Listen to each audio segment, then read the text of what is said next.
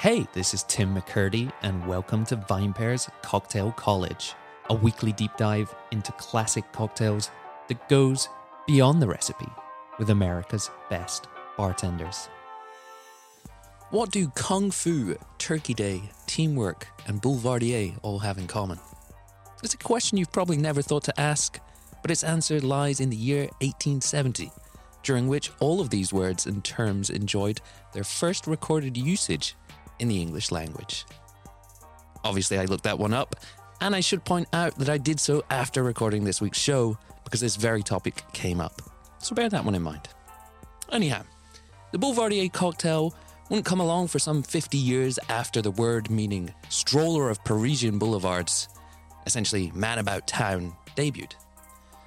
In its essence, this drink is a Negroni with whiskey included in place of gin. But it's much, much more than that. For while this is not true of the former, there are two genuine schools of thought when it comes to serving the Boulevardier. Should it be up or on the rocks? And given that whiskey is a much more diverse category of spirits than gin, the range of profiles this drink can take on far exceeds that of the Negroni. No offense intended to Count Camillo, of course. Joining us today to explore all of that and more is Amanda Gunderson, the 2022 recipient of Tales of the Cocktails Pioneer Award. Amanda is also the CEO and co founder of Another Round, Another Rally. Usually, we like to call out our guests' bartending experience in this section, but I want to take a second to recognize the amazing work that nonprofit has done. Since 2020, Another Round, Another Rally has distributed over $3 million in relief aid to hospitality workers. It's also provided over 500 scholarships for development to underrepresented professionals. Amazing work, truly. And as you'll soon realize, Amanda has an equally impressive enthusiasm for and experience with mixing cocktails, particularly the Boulevardier. Lace up your boots, listener. We're going for a stroll down a broad avenue in 1920s Paris. It's the Boulevardier, and you're listening to the Cocktail College podcast. Sounds good. Awesome. Let's do this. Let's kick this off. It's the Cocktail College podcast, and we are joined today by Amanda Gunderson. Amanda, welcome. Thanks for joining us. Hi, Tim. Good to be here. And whereabouts do we find you today in the world? I am in sunny Southern California. I live in Los Angeles. Very nice. Sunny Los Angeles. How is it there today? It's a little chilly, but it is bright and sunny, not a cloud in the sky. It's quite beautiful. Oh, very nice. And and chilly on a I'm I'm guessing relatively chilly there we're talking about because uh, I don't know, some folks over here on the East Coast might want to might want to argue about you know what Fair constitutes enough. as chilly. Yeah, they probably wouldn't say low 60s is chilly. But for me, that's pretty. I've got a beanie on. So, no, I don't have a beanie on, but it's pretty chilly. Light sweater weather. I love it. yeah, Nice. exactly. Well, I tell you what, I'm I'm excited to jump into this one. It's the Boulevardier. Folks know that. The listeners know that. They've seen it on their feeds already before jumping into this. What a drink. Yeah, what a drink. It's one of my very favorite drinks in the world. Um, it's perfection, actually. hmm And some regular listeners of the show might be interested in this one too, from from my perspective, uh, or probably not. Who knows? But just because you know, I've put it out there before. The Negroni is a cocktail that I love, but I also feel like it's one that maybe gets a little bit more adoration than it deserves. I don't know. I know. I know that makes me, you know, I know that's not a popular opinion there. However, the Boulevardier, I don't know. There's something about this. Well, obviously, it must be, you know, the whiskey versus gin. There's something about this drink that, although it's just one ingredient changing, it does transform it as a cocktail and really allows it to stand on its own and have its own identity. Yeah, I agree with you. Um, I also kind of think I have kind of the opposite feeling that you do about the Negroni itself. You know, there's in cocktail world, in cocktail making, there are various families of cocktails. So you'll have like the buck, which is sort of a ginger beer cocktail, and then you'll have, you know, daisies, which your margarita or your Cosmo would fall into that category. And I actually feel like the Negroni could be its own category because so it is so good with so many other spirits, and whiskey is just a prime example. But and you know, whiskey is such a broad category that uh, you know, depending on what whiskey you put in there, you're going to have a completely different experience every time. Oh, 100%. And I think, you know, th- that's that maybe highlights my feelings there too, because it's like there is this incredible range of flavor profiles of gin out there. No one's denying mm-hmm. that. But when you're matching that with Campari and sweet vermouth, then maybe some of those nuances get lost. But I mean, if you're talking whiskey here, right? Imagine you're mixing it with a single grain versus a peated Islay malt or, you know, mm-hmm. cask strength bourbon, all of these things. I mean, all of those are going to have significant impacts on the profile, as I'm sure you can tell us and we'll get into. But um, yeah, this ain't a Negroni episode, and you know I, have said enough about the Negroni now. Here, um, let's celebrate the Boulevardier. Tell us, what's your relationship with this cocktail? When did you first, when did you first come across it? Do you have any really memorable ones? Tell us about your own experiences with this drink. Yeah, I first uh, tried this cocktail uh, from the bartender who first taught me craft cocktail making, uh, which is a fellow named Julian Cox. He's now um, running a, a, whole hotel group of bars in Las Vegas, but he uh, had a bar here in LA called Rivera. And I worked for him there. And that's really where I first discovered this drink. Um, and where I picked up on some specs. I love Julian specs for any sort of Negroni, uh, Boulevardier, any sort of um, variation on that. Um, it's one and a half, one, three quarter are his specs. So one and a half of the primary spirit, one of the um, Italian liqueur, and then three quarter of the sweet vermouth. Um, and then I sort of jimmy that up a little bit and added a bar spoon. So I like one and a half, one three quarter bar spoon oh. on mine. And uh, the bar spoon I add is green chartreuse. Oh, and it's so good that way. Um, but the reason why I was I chose green chartreuse is because after I worked for Julian, I worked at a bar called the Bazaar, and it was Jose Andres' restaurant here in LA.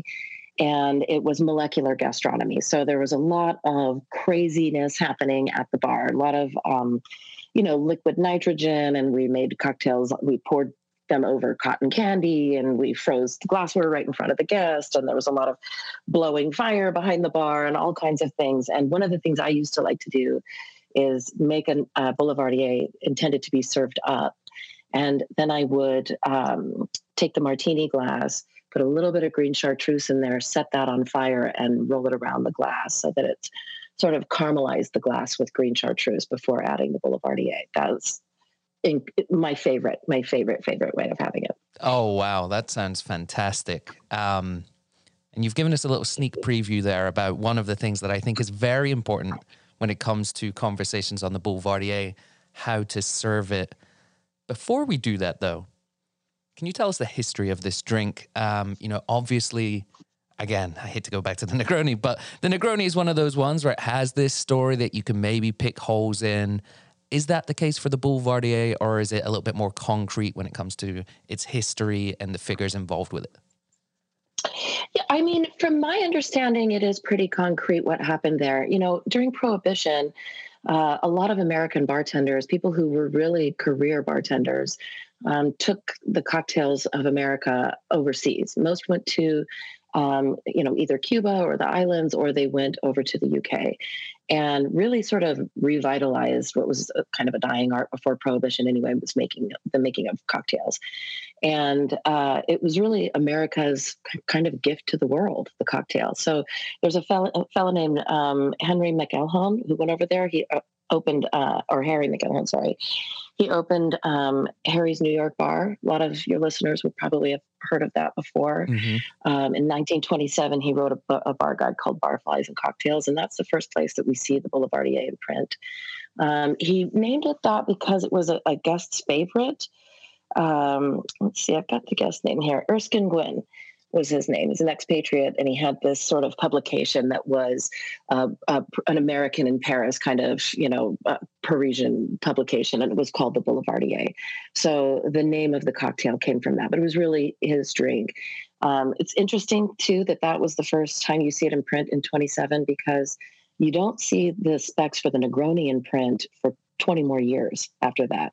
Obviously, people were making the Negroni first, but you, you, don't find that in print until until well after the Boulevardier was in print. Um, so technically, that was the first the first yeah. one out there. You also in 1927, you know, at Harry's New York bar, for them to be making these drinks there um, is a, a very expatriate thing to do, and not something that would have been happening in America because we didn't even know about Campari in 1927 here in the United States perhaps why it doesn't make it into those recipe books there too, right? As you mentioned, right. um, that being such a vital ingredient. Do we know if Erskine Gwynne uh, invented this word? This word, sorry, the boulevardier. Um, I believe it has kind of. I, I've come across rough sort of translations or interpretations as a person about town or relating to maybe kind of socialites or whatnot, uh, perhaps inspired by the the boulevards of Paris. But do we know if do we know anything about the etymology of this word? I actually don't know anything about that. I always assumed, to be honest, this I guess tells you how good my French is. I always just assumed it was a French word. it probably so. is as well. I never took high school French, so probably people listening going, "No, it's in there in the dictionary." yeah, probably. I mean, I really don't know. I just always have assumed that it was a French word. Uh, but I think you could probably t- say any word to me and put an IER on the end, and I'd be like, oh, that's French. So nice. so I don't really know. I think it's interesting too. You note this spreading of American bartenders around the world during Prohibition. And I I'd be fascinated to go back to that time and just just witness this happening. You know, imagine someone, you know, Harry McElhone there rocking up to Paris. You know, how established was cocktail culture at this time where someone could come from overseas and say, you know, I'd love to run your bar here and you know, one of the the glitziest, fanciest hotels in in a similar city. Do you know what I mean? Like I find that to be fascinating um just thinking about that. Right.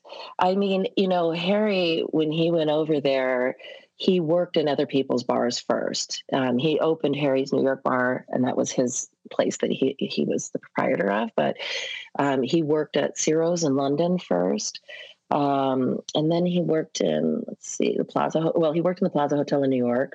Um, he worked in Ciro's in London, and uh, he worked in Deauville, France, at Ciro's in, in Deauville, France as well. So he he kind of made his way up in the scene hmm. first mm. before opening his own bar there in London. That does make more sense. Or, excuse than, me, in France. Yeah. Yeah. Than Harry just turning up at the hotel or whatever with a suitcase. You know, yeah, might be a tough yeah. sell that one.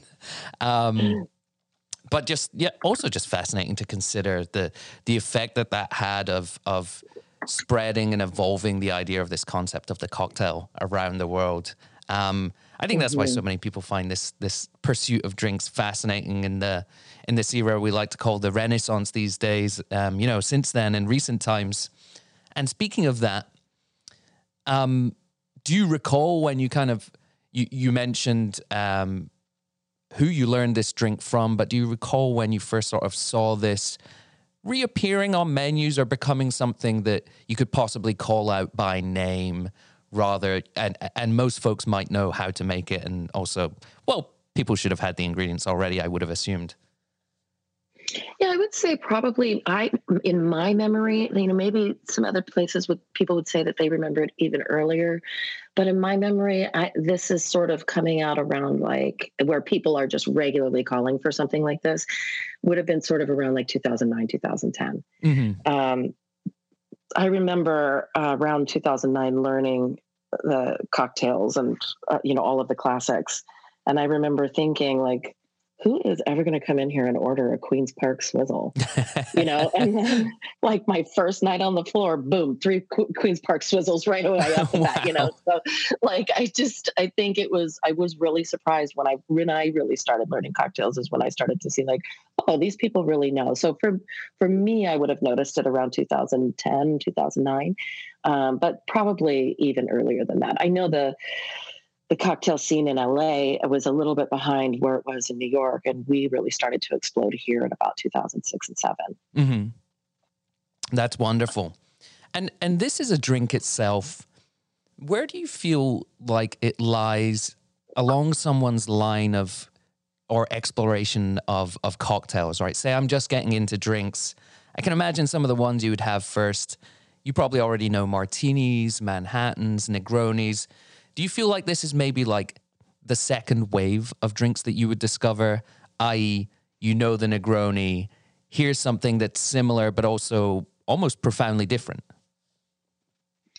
Yes, I do think that this is sort of, um, you know, you've got those other cocktails that are delicious, spectacular, wonderful that you mentioned that Martini, Manhattan, Negroni, phase, but they are sort of like for the consumer a little bit like your training wheels years. You know, those are yeah. like where you're just discovering what cocktails are, and they are the foundations that you should really like be introduced to cocktails with. Um, and this is one I do find to be um, for that a little bit more refined palate that is really pushing in that way of of learning more about of refining even further. Some people's palates when they um, start getting into cocktails are just go straight towards you know tiki drinks or something like that, um, and that's there's, there's nothing wrong with that. You know, some mm-hmm. people really you know live in warm climates and just want you know fresh fruit and soda water and stuff like that in their cocktails a lot. So uh, there's also nothing wrong with that. But this tends to be, I think, one that goes a little bit more towards refinement. It's crazy to me how much my palate has changed because when I first started bartending and I very first tasted Campari, I was like, what is this battery acid? You know, like, why do people drink this garbage? I was just so against it. And then now I almost feel like it's a little too sweet, you know, like I just, I love Campari. It's like one of those uh, ingredients that I would never not have in my home bar or in a I would expect to see it in any bar. I would expect any bartender to know it and love it and pour it for me. But uh, you know, they haven't changed their recipe at all. Uh, just my palate has changed over the years, and so I, I do think that this, with the element of the sweet vermouth as well, and the element of the Campari, you almost have. Uh, you, you'd have to, as a bartender, ask the guest, like, "Do you like a Negroni?" Just to test are you okay with Campari? Yeah. Or am I going to hand you something that you're going to be like, what on earth is this? Especially with my creation, because I also add green chartreuse, which is um, sweet and lovely, but it also is, um, you know, has so many elements to it that, you know, you don't want to just put that on a palate that is really not expecting that. A hundred percent. Yeah. I mean, that is, yeah, it's, it's, it's a real complex ingredient there and a little goes a long way. I think it's a great point there about Campari. You know, you would expect all bars to have that. And also in that conversation, too, of kind of drinkers, explorations. That's an ingredient that you can assume if people are starting to make cocktails at home, it's one of the earlier bottles they're going to be picking up. And also, mm-hmm. you know, sweet vermouth, you'd expect them to have that in the fridge too. So it's another great candidate there where it's like, not only is this one that you can go and get at bars and appreciate, but you can make very simply at home. Yeah, yes, that's right. And, you know, when you're making drinks at home or when you're ordering drinks at a bar, I mean, also we we were touched on this a little bit earlier. Uh, uh, me saying that I love to have my Boulevardier up in with the caramelized green chartreuse. That's what I would do for a guest, special guest. But at home, I would drink it on the rocks. Um, but it, that I feel like the answer to what is the correct glassware, you know, up or on the rocks, it's really whatever the guest wants is the correct answer. Mm-hmm. you know, so when you're making it at home, it's really whatever you want. Because if you're making it for yourself or you're making it for your friends, so um, you know, I feel like there's a lot of of rules around cocktail making, um, and the, just the most important ones to adhere to are you know strong, correct measurements and great ingredients. Yeah. Um, but the glassware, that's whatever you want. but it, in my opinion, it definitely stands to reason, though, that you would make this and serve it on the rocks for most guests because that's probably what they're expecting if they know yes. that this is a is a sibling of the Negroni. It, yeah, if they didn't ask me for it up, or if um, I wasn't working at a bar where I was trying to put on a show by setting things on fire, um, then I would serve it on the rocks for sure, for sure. So I, I'll be honest. In recent years, I have firmly fallen into the camp of preferring this as a drink served up. Um, you mentioned there with you know your own specific serve with the chartreuse and whatnot you know that being something you go towards too. Can you can you tell us a little bit about the differences between the two though? How how does this drink differ if i'm receiving one you know like served up in a coupe or you know on the rocks in an old fashioned glass? How do those two versions vary well, the biggest difference you're going to have there is the ice. And, um, you know, obviously the, type of ice is very important on the rocks uh, because you're going to get dilution right away. Uh, the minute that you pour this drink, any drink on the rocks, it's starting to die because the water is diluting it. So, um, you know, it, it's if you have a large piece of ice, you're going to get less dilution, so you're going to be able to enjoy the drink a little bit more um, or, or, a little bit longer, I guess. Um, so that's I would say that's the biggest thing is when you get it served up, you're not in any danger of having any dilution happening. Mm-hmm. Um, I think part of what makes these specs of Julian's this one and a half, one three quarters so good is because this drink is traditionally served on the rocks. And so instead of doing a one, one, one with that one and a half of the whiskey at the beginning of it, you're you're getting something that you're not really going to lose from the dilution. You're not going to lose it too much because you have a whole like extra half an ounce of that high proof spirit in there. Um, that's really going to cut through having it on the rocks. Oh yeah, that's a great point there. Yeah, definitely because you know, all right, Campari's not kind of vermouth level when it comes to ABV, but it's certainly not a spirit either. So yeah, worth worth remembering that in that classic equal parts build, two of your ingredients are, are lower than the proof of a spirit. Right, exactly. And I guess in this conversation of how to serve, you could be pragmatic and you could say, uh, "We'll just serve it in a coupe with a large glass of ice, uh, a large rock of ice."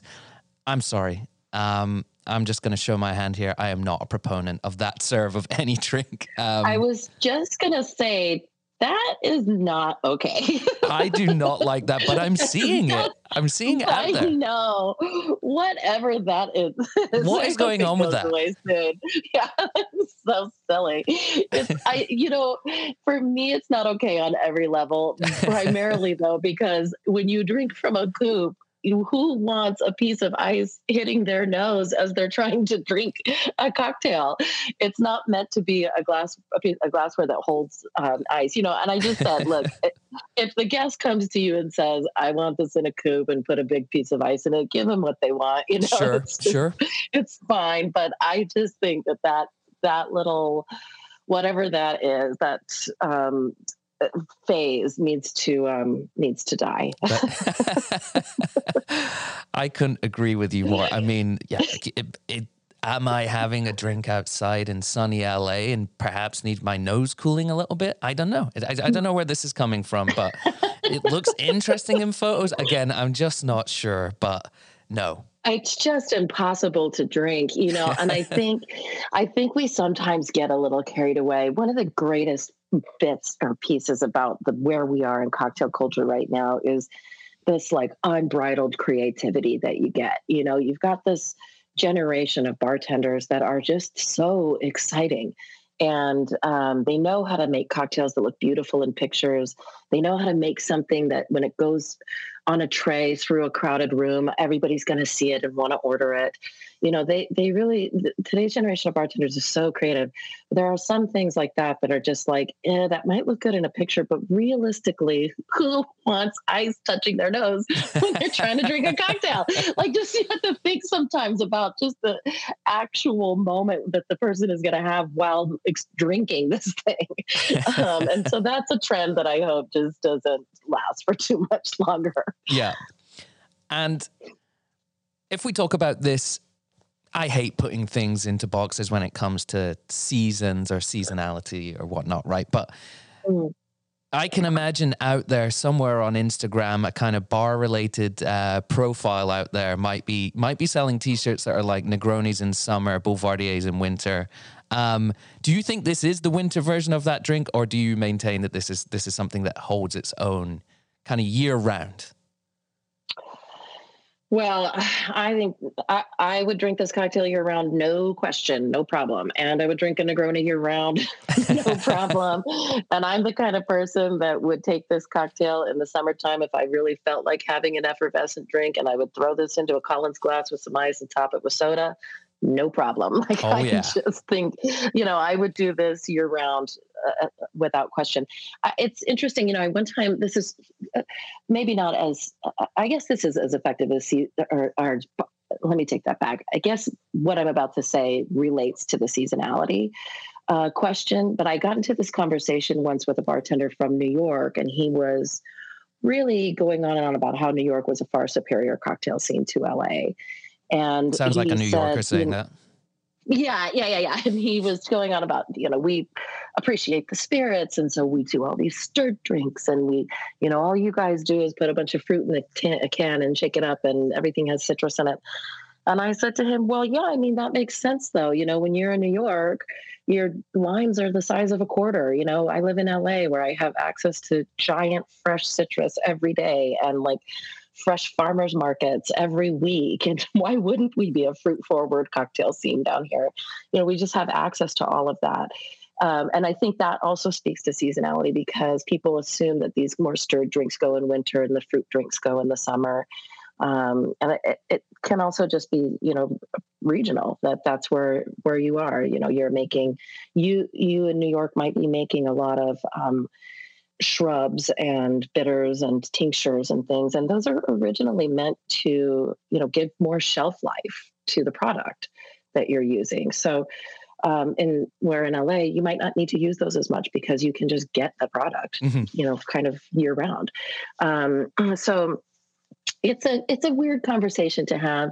Again, I'm just that one that's like, make them what they want, yeah, whatever exactly. time of year it is. If somebody sits in front of you in July and asks you for a Tom and Jerry, just make it for them. You know. well, that's maybe that's a bit of an ask, but yeah, definitely, hundred um, percent. Also, just on that, you know, I guess final point on that too. There, it's LA has some wonderful, stunning indoor bar spaces, but also is very much a city that lends itself to drinking outside to, you know, I mean, like, you know, on a patio or whatever, you know, um, covered spaces. This drinking outside is a relatively new phenomenon for or availability for cocktail bars in, in New York, you know, since we're seeing a lot of these structures go up in the pandemic and, and staying and I would argue that the experience is definitely not the same. Um, where you know we're a lot more concentrated, and also, uh, yeah, those structures are starting to look a little ropey now. Some of them, so yeah. yeah. So I was going to ask you after this about the about you know the the equal parts formula. You you have you know mentioned this twice though that that kind of upping the spirit um, versus going with that classic you know equal parts formula. Um, was that something you said that, that you would do for the Negroni as well? Sorry, or like this whole family of drinks, as you kind of described it as the at the beginning. Yeah, it's it's something that uh, you know after you learn that and you do it that way, it's hard not to do it that way because everything just tastes so good mm-hmm. those specs.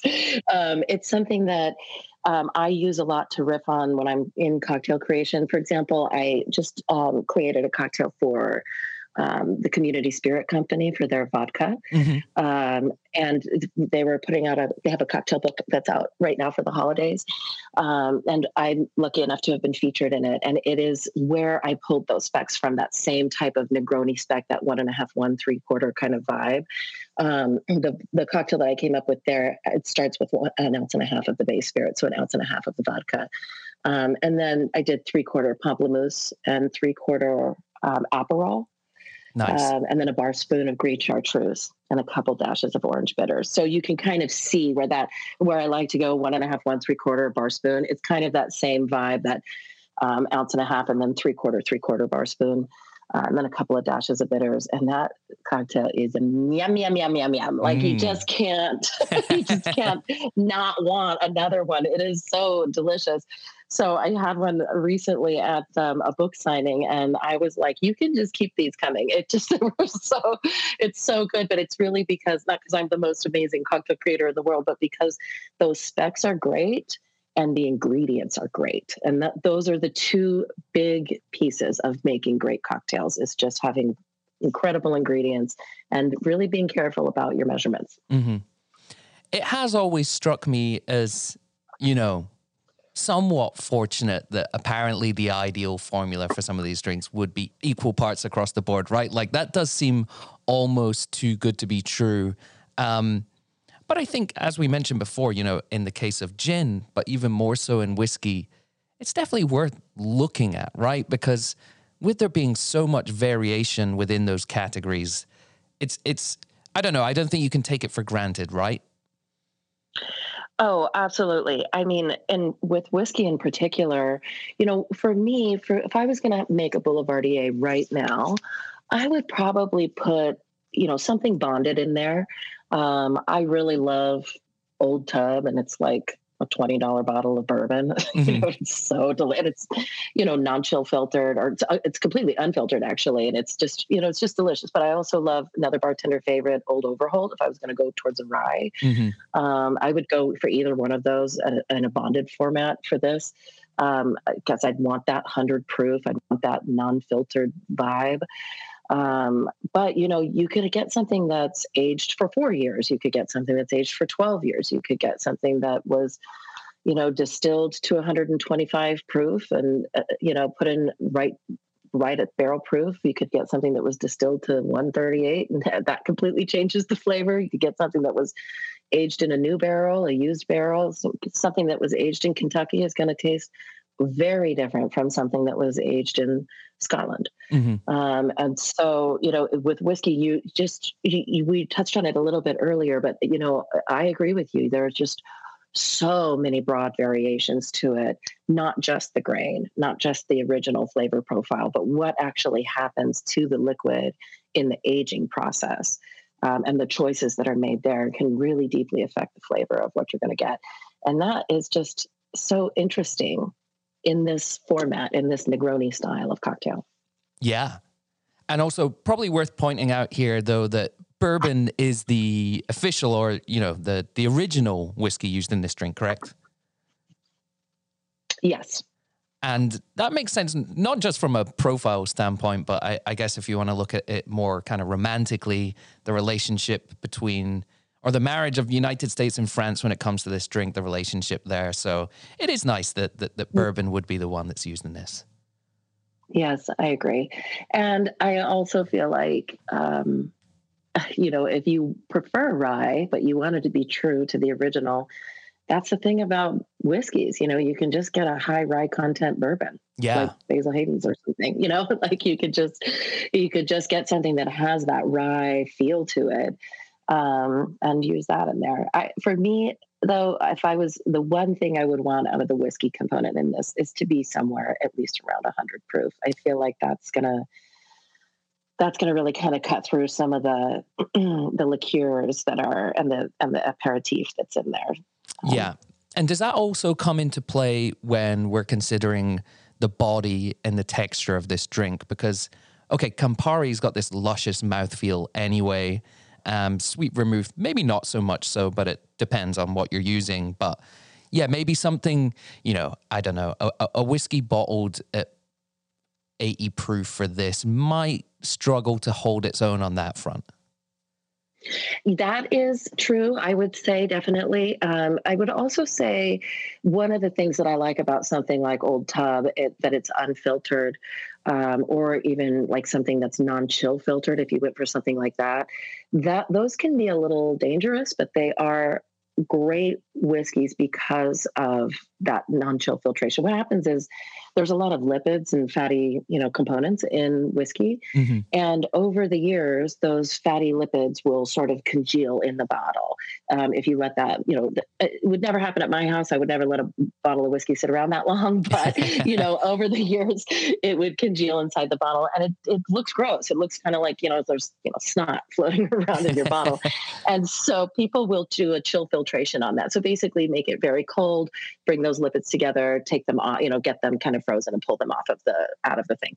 What happens though is when you remove the, that fat from the uh, whiskey, is um, or when you leave it in there, is that fat will cover your mouth. It'll really coat the inside of your of, of your taste buds and your, your, your whole mouth experience. Gives you that luscious mouth feel, but it also sort of protects you from really being hit by a very high proof spirit. So you're actually able to taste the the flavor components of the spirit more than you are the actual like hard ethanol flavors uh, because your mouth has already been coated in that sort of like fatty layer um, and so that if you have an unfiltered or non-chill filtered uh, bourbon that you're using in that that will definitely also really elevate your experience in a way that is so subconscious you won't even realize it's happening yeah such a great point and also something that anecdotally, it seems that more whiskey drinkers are becoming aware of and care about. And definitely it's hard to quantify that, right? By just saying, like, it seems like that. But I guess there's some evidence also in the fact that I come across more and more bottles these days of whiskey that are proudly putting that on their label. So I'm sure they wouldn't be doing that unless there was a realization there that consumers understand this or a certain sect of consumers understand this and they care about it. Right, exactly. And you do have to be careful with it because the higher proof you get, you know, I don't know. Um, uh, Fred Noe used to tell us that his dad, uh, Booker Noe, I've heard Fred speak on this a couple times, that his dad, Booker Noe, who, you know, created Booker's and Baker's and Knob Creek and a mm-hmm. bunch of other like big ones um, that he when he did Booker's, you know, he that was non-chill filtered, uh, barrel proof, always bottled at at the proof. Uh, you know, the barrels come from the center of the rack house. All all the things that would make it like the perfect bottle of bourbon. Mm-hmm. But he used to call it uh, pajama whiskey because he would say, you know, you should if you're not in your pajamas, you should be on your way to your pajamas if you're going to start drinking this because it's going to knock you on your on your feet or on, on your ass there. So excuse my language, but um, but yeah. So, um, but I do think that there is a call for it now. I think that the consumer is starting to to see uh, to really feel the difference in that filtration process. Mm-hmm.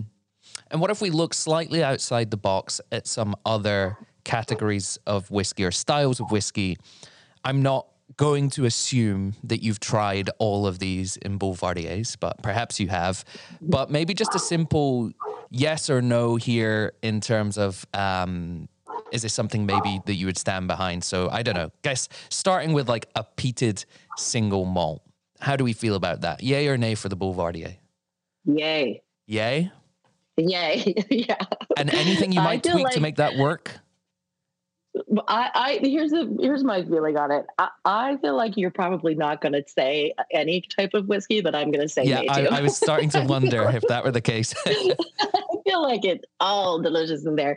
Um, I'm not such a huge fan of like heavy, heavy peat in Scotch. Mm-hmm. Um, I prefer it to be a, like a little bit on the lighter side. But uh, that being said, I do feel like um, you know I love this type of setup with mezcal.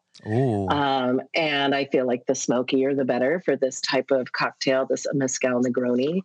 Um, and so it to me that sort of peated Scotch. I've never had one uh, a Boulevardier with that, but I have had a very smoky mezcal, and so I just would imagine it sort of lives in that same flavor profile world, and it's to me very enjoyable. Mm-hmm and and some of those as well with that you know with a real lovely bright fruit character that you can get with those peated whiskies too um, mm-hmm. you know and a more maybe orchard and stone fruits than you might come across in say a bourbon um, Yeah, definite, definite good candidate. All right, I'm going to assume that you, you're going to say yes to a you know Irish single pot still, maybe even a single mm-hmm. grain. Uh, so, what if someone were coming at this with a uh, spiced whiskey, um, flavored perhaps? Maybe that's the only one where I might have yeah, you considering. Yeah, maybe, maybe one of those like peanut butter whiskeys I probably wouldn't do. Yeah. or I forget I, I, always forget that there's a category of flavored whiskeys. Like I just don't want it to be real. And so I think I just don't acknowledge that it exists. But I think you're right. You're probably hitting on mm-hmm. something like a, a, flavored whiskey I probably would stick, stay away from. Yeah, and I believe not sadly because I, I you know I, I don't I don't wish to judge anyone for what they drink, but I do believe actually Fireball might be the best selling whiskey in America, or it's definitely top five. So, um, you know, maybe it's worth trying Fireball it. Fireball whiskey. Do we call it that? uh, as a, well, you're allowed to as long as you're not using the e. Apparently, I think that's how they spell it. it. I don't know. Actually, I, I, you know, the peanut butter. When you were speaking about that, I was like, actually, might work for this. Uh, it's definitely not classic. We'll see. I know what I'm doing tonight. Um, yeah. all right. Next ingredient, though, sweet vermouth. Um, I'm going to ask you about one brand in particular first, uh, if that's okay with you, and that's uh-huh. the yeah. Carpano Antica formula, because I found there to be over the course of writing about cocktails and you know this this podcast, hosting this. I definitely find it to be quite polarizing. I always came into this assuming that this was a bartender favorite, and I know a lot of bartenders do love that sweet vermouth. But then others I've I, have i have heard say that this can be just hijack the drink in a way and and really kind of steal the show a bit. Where do you stand on that one for for the Boulevardier or just in general? Well, I mean, again, it, that really depends on your specs. If you're going one to one to one, it can hijack the cocktail for sure. It is a robust uh, sweet vermouth. It's delicious. I think just on its own because of how robust it is. Mm-hmm. Um, you know, if somebody poured me a little glass of that, I would uh, take it happily and sip on it, in, yeah. you know, in the evening after dinner um, or before dinner. Um, so, you know, I do think that it can hijack it. But in this sort of one and a half, one three quarter um, bar spoon spell that I've like put together for this, it's it's almost requires something as robust as Carpano Antica because you've taken that down by a half a or a quarter of a, an ounce. Um, and so you do need something that's robust enough to stand up to a full ounce of Campari um, and an ounce and a half of a high proof bourbon, mm-hmm. you know, mm-hmm. and then plus we're adding a little touch of green chartreuse, which just like you said, a little bit can go a long way there. So for me, it, it really depends on your specs. If I was going to go a one to one to one though, I would probably put something more like Dolin's or something in there that's just a little bit softer. Uh, but I, for me, if I only had one sweet vermouth in my house, I would pick up a bottle of Carpano Antica. Nice. And and that's a really great illustration there of what you were talking about before, where it's like What's the spec of my drink? Well, it depends on the ingredients at hand. And what ingredient should mm-hmm. I use mm-hmm. for this drink? Well, it depends on the spec you're using. So I guess you gotta you gotta right. you gotta start somewhere, but you you make that choice and and probably I would guess in the bar scenario, you are dictated by your ingredients because um, you know you need something that works across the board. You're not just thinking drink by drink. Right. Exactly exactly. Um, yeah and it's just as you're thinking about what exactly if you're if you're making cocktails at home you know you can kind of adjust your specs to match what it is that you what your ingredients are. Mm-hmm. All right then final ingredient. I have campari written here. You did mention you know bitter italian aperitivos red bitter italian aperitivos. Of course Campari is the one that has come to define this category.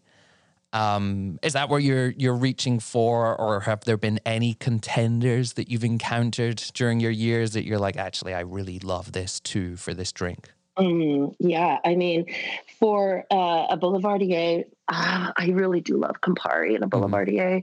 Mm-hmm. Um, I also, um, if I was going to do this cocktail though with tequila, for example, I would use um, uh, Aperol. Um, with the cocktail riff that I did, the Rise Up for the Community Spirit Company, I used Aperol there because that is Um, vodka has, you know, it's a delicious vodka on its own. Um, it has a lot, you know, people say that vodka is supposed to be flavorless and odorless, but it's really not true. If you put five vodkas next to each other, you would see, see the difference. Any anyone with 100%. any type of palate would be able to tell the difference between different vodkas. And the community spirit one is um, it is um, a little uh, on the complex side and it has a wonderful mouthfeel. Uh, and so I wanted to honor that with a bunch of Southern California things. So I wanted it to feel, but I, I knew I wanted it to be stirred. I just think there's something so sexy about a stirred cocktail when yeah. somebody asks you for it, especially with with uh, the main ingredient being vodka. I feel like it it asks to be stirred almost, um, and so that's where the pamplemousse and then the Italian bitter Aperol coming from apricots, um, and then the green chartreuse, and then orange bitter. So I had those three oranges, um, pamplemousse being the grapefruit, and then apricot in there. Um, so I think it really kind of depends on what flavor profile you're going for, where your what your riff is on this particular take of cocktail. Uh, but with the Boulevardier, man, I really do love it with Campari. Mm-hmm. Amazing. and now, can you walk us through the preparation of this drink as if you were making the ideal version of this in in your bar. If i'm you know sat that or or a bar right? If i'm sat in front of you today and you're making it um, and the one that you would kind of stand by and say this is my version of this drink can you talk us through that start to finish including your specs please? Yeah so um, i I was, it was really hammered into me as a young bartender that you always start first ingredient that you put in is your bitters or anything like that because they're drops and you don't want to forget them. And then the next ingredients you put in are the least expensive to the most expensive. So, you know, if you're making something that's shaken and it has, you know, cucumbers muddled in it, cucumbers would go in there first, and then you would put the juices and the or the syrup and then the juice and then your liquid your liquor last. Um, and so for this, in that way of thinking, I would start with the bar spoon of green chartreuse so that we don't forget it. Um, and it's just the smallest measurement there. And then I would go to the sweet vermouth, three quarter ounce. And then I would do an ounce of the Campari or whatever the Italian bitter is that you're putting in there. And then I would put, well, I would put Campari and mm-hmm. I would use Carpano Antica. And then I would put an ounce and a half of a bonded bourbon. Um, so let's just call it Old Tub since that's what we've been talking about today. Nice. Um, I would stir that. Um, you know, then I would put the ice in. I would stir it, um, let it kind of cook in there for a little bit, and then I would pour that into a chilled glass. Um, uh, I I think I would probably, since you, if I was making this for you, I would serve it up. Yes. So I put it into a chilled, a chilled glass. And you know what I really love? Everybody loves a coupe and everything, but I just love a Nick and Nora glass. It's just the cutest. it's yeah. like, and and you get to say Nick and Nora. So I would probably, probably put it in a Nick and Nora glass, and then I would garnish it with a flamed orange peel, just to really get more of those um, oils out of the peel. Mm-hmm. You know, and that nice connection there to the Campari um, and is that peel making its way into the Nick and Nora as well? Or are you just flaming and you're saying, we're done with you, buddy? I would flame it and uh, then I would uh, run it around the top of the glass and um, maybe like take it down the stem a little bit. And then I would put it on the side of the glass and let you decide if you were done with it or not. Very nice, nice, nice, nice pragmatic approach there uh, again. Or, or, you know, no, that, I think this definitely speaks to how we're coming to appreciate your philosophy here on this show. That you're like, it's the drinker's choice. Yes, very much so. Very nice. Um, all right, before we move into the final se- section of the show, any final thoughts on the Boulevardier for us today? Uh, well, one thought is that I definitely know what I'm drinking tonight. like, man, I wish I could make myself one right now. I, I just love, just talking about it so much is like, oh, it's so good. It's just such a great drink, and I do feel like just to reiterate your point earlier, you know, for any um, bartenders that are out there, or you know, uh, drink aficionados who make drinks at home and have friends who come over and are like, What are you making for me now? This is really a great stepping stone into even more complex cocktails. And it's so simple to make. Even if you just go for the one to one to one version, it's going to be delicious. Mm-hmm. Um, so give it a try. Yeah. And, and one of those ones too, I guess, if you're having a dinner party, um, a batcher. This is a good batcher cocktail, right? Too, especially if you're serving it on the rocks. Yeah, for sure. Especially if you're serving it on the rocks, because then the rocks will dilute it a little bit. Yeah. Um, but yeah, if you're going to batch this, um, I would say, you know, batch it with a little bit of water to to taste, so that um, you know it's it's got a little bit of dilution in there. But yeah, this is a good one to batch for sure. Wonderful. Well, not just what I'm drinking tonight, then perhaps what I'm going to be serving this holiday season. Who knows? Um, need to check on my green chartreuse well, supplies now. You know, this is also you could do like a. Uh, you know, brown butter fat wash on the bourbon. You could add, you know, take your Campari and let it sit with some cloves and nutmeg for a little while Ooh. before. I mean, you really could make this into a very holiday drink. Sounds fantastic. All right, then, Amanda, let's get to know yourself a little bit more as a bartender and a drinker as we finish with our five weekly questions here. Okay. Question number one for you What style or category of spirit typically enjoys the most real estate on your back bar? Uh, I mostly have um, agaves or whiskey and it's um, it's kind of hard to say too because I, I I have I have a ton of whiskey and I have a ton of agave spirits on my back bar, but the two that uh, should be there the most often that are not because I drink them the most, so they tend to go quickly, are bourbon and tequila specifically. But I have uh, quite a, a nice selection of scotches and mezcals and Raicilla, Bacanora, Japanese whiskeys, etc. So I have a number of other things within those categories, but the two that I have to replace the most often are bourbon and tequila. Very nice. Question number two Which ingredient or tool do you believe is the most undervalued in a bartender's arsenal? You know, I was thinking about this. It's kind of hard to say. I, I do think that um, certain things like you know to that the maybe the bar spoon measurement is a little undervalued i love just throwing a bar spoon of something in something you know just taking a cocktail and just sticking a bar spoon of absinthe in there yeah you know or um taking a cocktail and you know we obviously have uh, gotten it down that I love to put a bar spoon of green chartreuse into things, but mm-hmm. I also mm-hmm. love to put a bar spoon of yellow chartreuse into something, or a bar spoon of you know Braulio or or any number of Italian um, uh, aperitifs or or um, Amari. You know, I just I think that bar spoon measurement can really um, brighten up a cocktail. I think it's also when you taste a cocktail that feels a little unbalanced, a bar spoon of simple syrup Ooh. can really explode that thing uh, into the right direction. You know, you can balance it quickly when you're in the well and you're trying to make sure everybody's drinks are great. Um, so I, I, think that bar spoon measurement is maybe a little um, undervalued. I'm so with you on that one. Uh, you have no idea how often a, a, cheeky little bar spoon of mezcal or eau de vie might make it into my martini. Mm-hmm. yeah, I mean that sounds incredible. Yeah, that's great. no, it really is not. You know where you know I'm like perhaps it's my second martini that I'm making my, for myself in the day. And it's like, well, you know, I want to stick in this lane, but I also want something that's slightly different. And, you know, those mm-hmm. ingredients will have a profound effect. I love it. Um, yeah. All right. Question number three What's the most important piece of advice you received while working in this industry? Well, I think we've sort of hit on it already a lot today, but the most important piece of advice I've ever gotten is to remember that your job is to bring out the best in the guest. And that's it. You know, the cocktails are a vessel for that. Um, but it's really, you know, your job is to be there to, to bring out the best in the guest. Very nice. I do like it when the advice rhymes as well. That is a bonus points there. Question number four if you could only visit one last bar in your life, what would it be? You know, I gave this question some thought because really I'm just going to say this bar because I'm this question is just a hypothetical.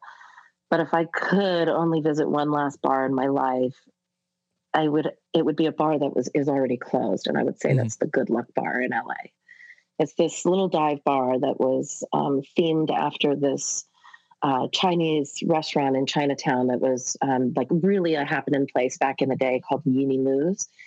Um, and when they opened the Good Luck Bar, it's very, it's like red velvet kind of walls and red lanterns hanging around. And they had the actual original jukebox from Yee Mee Loo's and put that into the Good Luck Bar. And it's just, it was just this great neighborhood bar. People were always, and somebody every night of the week, somebody's in there celebrating a birthday. You know, it's an oval shaped bar. I used to, when I worked there, it was, I learned so much from being in an oval shaped bar because you know you have to constantly be wondering if somebody behind you who wants a drink, is somebody to your side who wants a drink. Mm. You know, mm. you don't get, get to just look up and see, and so you really have to be aware of everybody all the time, like on your toes. And um, you know, it's just a great place. There'd always be some couple making out in the corner, and the jukebox was such hot fire with all the songs, like really good. Just somebody would always come in and load it up with some, I don't know, Hall and Oates or something, and the whole bar would start singing. And it was just this great place that was there for 25 years. And uh, they, um, somebody came in and pushed them out, and they're opening a little, I don't know, boutique hotel or something there now instead. So it's a bummer. But if I could, if I was going to have one last chance at one bar in my life, it would be that one. Well, right up until the end there, I was going to say sounds incredible. It does sound incredible, but um, shame to hear of their fortunes. But yeah, sounds like a great mm. pick. Final question for you here today if you knew that the next cocktail you drank was going to be your last, what would you order or make?